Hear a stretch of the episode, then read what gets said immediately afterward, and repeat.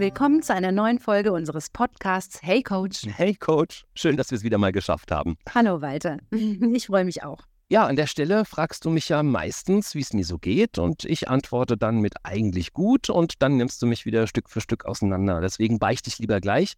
Ich habe mir ganz viel Gedanken gemacht über unseren letzten Beitrag um das Thema Burnout und ähm, dann habe ich mich gefragt, ich will ja gar nicht erst dahin kommen, dass ich ausbrenne und wie man sowas überhaupt verhindern kann. Also in meinem Fall jetzt, weißt du, ich habe einen tollen Job, ich, ich arbeite gerne, ich engagiere mich auch gerne und ich brenne eben für viele Dinge, die ich tue. Wie kann ich dann überhaupt verhindern, dass ich ausbrenne? Ja, also zunächst hoffe ich mal, dass du für deinen Job brennst und dass du das, was du tust, auch mit voller Leidenschaft und Passion und so machst. Denn nur das ist ja das, was uns antreibt und uns auch den, den, den Sinn irgendwo gibt. Also ich hoffe doch sehr, dass du für deinen Job brennst.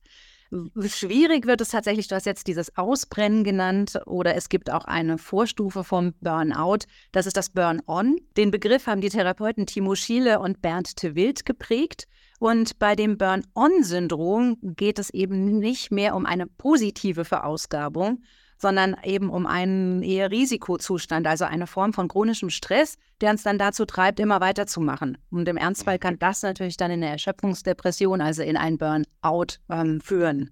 Menschen im Burn-on treibt es dazu, immer weiterzumachen, selbst wenn die körperlichen Konsequenzen schon spürbar sind. Und das ist auch der zentrale Unterschied zum Burnout-Syndrom, denn das führt dazu, dass sich Betroffene eher energielos zurückziehen, Während Menschen mit Burnout sich eben nach Ruhe sehen, haben die Burn-on-Betroffenen Probleme damit, überhaupt herunterzufahren, zur Ruhe zu kommen, können Pausen kaum aushalten und können gar nichts mit sich selbst anfangen. Ja, also das ist so ein, ein, Stück weiter der Unterschied, wobei man sagen muss, Burn-on ist auch überhaupt keine offizielle Krankheit. Ne? Das ist einfach so, ein, so eine Vorstufe, eben so dieses oft auch sehr jobbezogene, ich habe chronischen Stress. Okay, verstehe. Also muss ich mir jetzt überhaupt keine Gedanken machen. Sozusagen grünes Licht für mein Ich brenne für irgendwas. Wenn du, wenn du brennst und nicht ausbrennst und nicht unbrennst, sozusagen ja. Nein, Spaß beiseite. Ich hoffe, dass du da gar nicht hinkommst.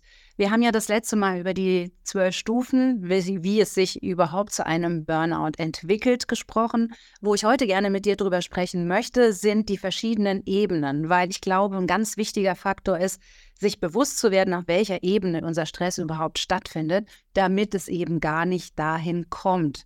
Und dafür gibt es ein, ein, ein schönes Bild, eine, eine schöne ja, Methode würde ich es jetzt nicht nennen. Und zwar hat Karl Lutzer eine Stressampel entwickelt.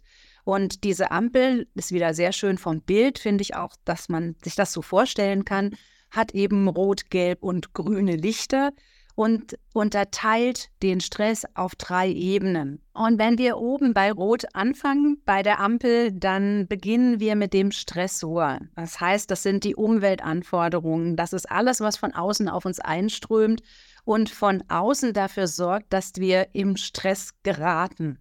Das sind das ist eine Ebene, ob das Angst um den Arbeitsplatz ist, ob das eine meistens Überforderung im Job kann, aber auch zu wenig Arbeit sein, ob es um Mobbing und Zeitdruck und Konflikte geht.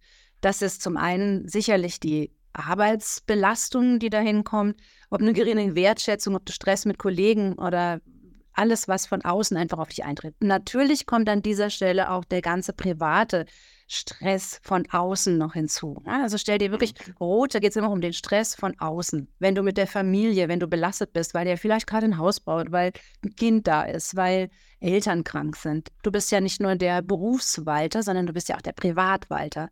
Ja? Und das ist eine ganz wichtige Ebene. Der, der, der Faktor bei dieser Unterscheidung der drei Ebenen, da geht es darum, dass ich den Stress auf den verschiedenen Ebenen auch unterschiedlich bewältigen muss. Ich kann nicht alles gleich machen. Ne? Also insofern, der obere, die, das haben wir schon mal bei der Kaluze-Ampel, das Rot, der Stressor. Dann gibt es das Gelb. Hier geht es um die Stressverstärker. Da geht es darum, dass wir ganz viel Stress auch bekommen, indem gar nichts von außen passieren muss, sondern das sind die Dinge, die von innen kommen. Ja, vielleicht hast du das Wort Antreiber schon mal gehört. Ja, okay, meine inneren Antreiber. Also da geht es darum, mich zum Beispiel immer für alles verantwortlich fühlen, ja, wenn ich alles perfekt machen möchte, wenn alle mich lieb haben sollen und das sind Dinge, die mir ganz wichtig sind, dann hat es ja mit außen gar nichts zu tun. Da ist völlig egal, wie hoch der Stress ist. Das ist etwas, was aus mir innen herauskommt. Und hier geht es um eine ganz andere Art von Stressbewältigung. Und es ist wichtig zu lernen und zu unterscheiden, was habe ich denn eigentlich für einen Stress? Habe ich den, weil ich so viel Arbeitsdruck habe oder habe ich den, weil ich einfach immer nur alles perfekt machen möchte? Mhm. Und das sind ganz wichtige Faktoren, die es zu lernen gilt, zu unterscheiden. Das hat alles mit Denken, mit Haltung und mit allem zu tun, was uns innerlich bewegt. Okay. Und was mache ich dann mit dem grünen Licht? Was ist das?